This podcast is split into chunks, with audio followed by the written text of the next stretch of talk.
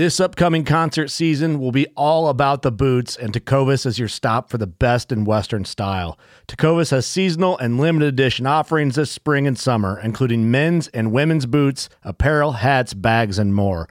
All Tecovas boots are made by hand in a time honored tradition with timeless styles that are always on trend. And Tecovas has first wear comfort with little to no break in period. It's hard to find this level of comfort paired with this level of style. Stop by your local Tecova store, have a complimentary drink or two, that's WCB style, and shop new styles. The smell of fresh leather and friendly staff are at your service. Many stores even have leather custom branding to make your boots truly personalized. And with regular live music and events, there's no in store experience like it. If you can't make it into a store, just visit tecovas.com. That's T E C O V A S.com. They offer free shipping on all boots, as well as free returns and exchanges, and ship right to your door. Go to tecovas.com and find your new favorite pair of boots today. Fishing like a local isn't just about catching fish. It's about connecting with the environment and the people who call it home. It's about hearing the stories and traditions that have been passed down for generations and sharing unforgettable moments with the people you meet along the way. Fishing like a local is having an experience that stays with you forever. And with Fishing Booker, you can experience it too, no matter where you are.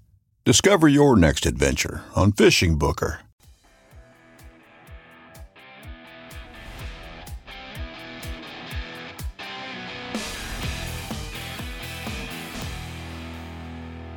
Hey, everybody, and welcome to How To Tuesday this week. I want to talk about um, how to manage your expectations in preparation for a hunting or fishing trip. And, you know, as a professional fishing guide, managing people's expectations is probably maybe one of the most important things that you can learn how to do. And as a person who is a fishing guide and also enjoys taking other type of guided trips like hunting uh, trips or other fishing trips where I go with guides, or maybe I'm just going to go with uh, other guides as friends or my own friends fishing. Either way, if you go into these days or go into these trips with lots of expectations about what you think that this trip is going to be about, you are pretty much setting yourself up for disappointment. And I say that because hunting and fishing, as we all know, is very, very weather dependent. It's very uh, dependent on factors that are completely out of your control. So, what you want to do is you want to do your research. You want to find, you know, the best guide in the area for what you want to do. You want to find the best time of the year. You want to talk to a lot of people, as many as you possibly can, and you want to get uh, the odds in your favor. You want to you want to really try to be in the right place at the right time with the right person for what you want to do. But I'll give you a I'll give you a little example. Somebody could do that um, and come to the Florida Keys and find who had who someone who they had been told was the best permit guide around and what they really want to do is catch a permit. Never caught a permit before. Okay, you get there, you've got the right time of the year, you've got the right guide, you've got a lot of things in your favor, but one thing that happens is a cold front comes through and really really lowers the water temperature. So permit uh, bonefish, tarpon, they're pretty, they're pretty um, sensitive to these changes. And your guide might say, "Hey, you know, this is going to be really tough. Um, I know that you booked this trip for permit. This is what your guide is going to say if he's a if he's a good guide. He's going to communicate with you to the best of his ability and say things like, you know, this cold front came through and we can go out there and we can look for these fish and we may see one or two, might not see any. Probably the the the chances are we're probably not going to see any. Or, you know, when cold fronts like this come through, a lot of times the barracudas will really push up on the flats. Um, I'm really sure that I could take you out and we could catch a lot of barracudas.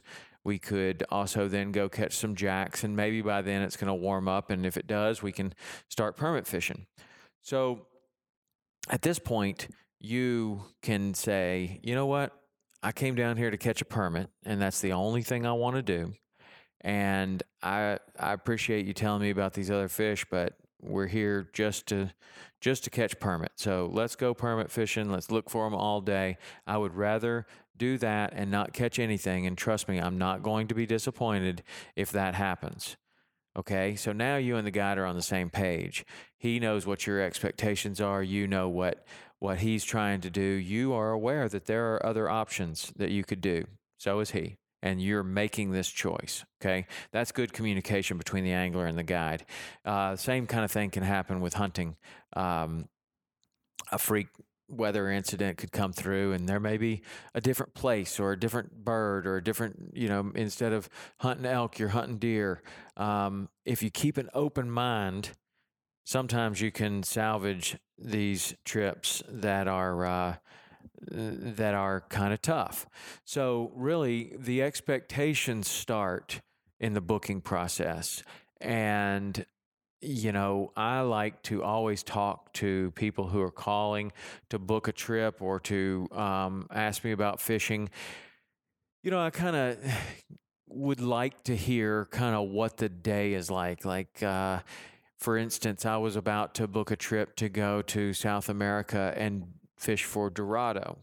I've seen a lot about it. I've seen lots of pictures of them. I've I've watched some videos and stuff like that, but you don't really get a great uh, feeling. I mean, it might have taken them three days to film that television show that you watched, and they it looks like they caught them all day. Maybe it's like that. Maybe it's not. Maybe it's like that in a certain season, and maybe when you're going there, it's not like that at all. So when I started down this process, I wanted to kind of get an idea what the day is like when we start. You know, what a great day is. Is that catching five fish? Is it catching one fish? Is it getting a shot at one fish? Hoping he's going to bite. Um, you know, what does a day look like? Is it, you know, there are certain species out there where you can catch 50, um, and that's a great day.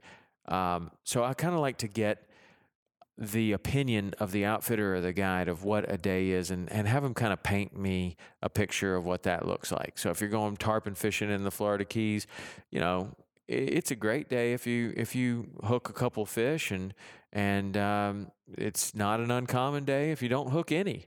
Okay, so now you have kind of an expectation of what what the day might be like. So if you go down to the Keys thinking you're going to catch 50 tarpon, you're setting yourself up for disappointment. You're not going to catch 50 tarpon. So the same thing holds true with hunting or or fishing in either fresh or saltwater.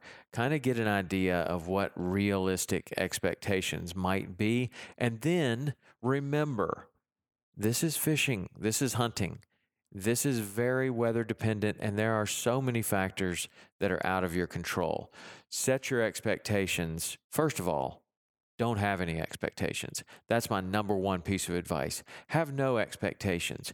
Do your homework. Go to the best place at the best time and get the best guide and do all the work necessary. Practice in your backyard. Be ready so that if all the stars line up, you are going to be completely prepared to take advantage of whatever opportunities come your way. Same thing is true in hunting.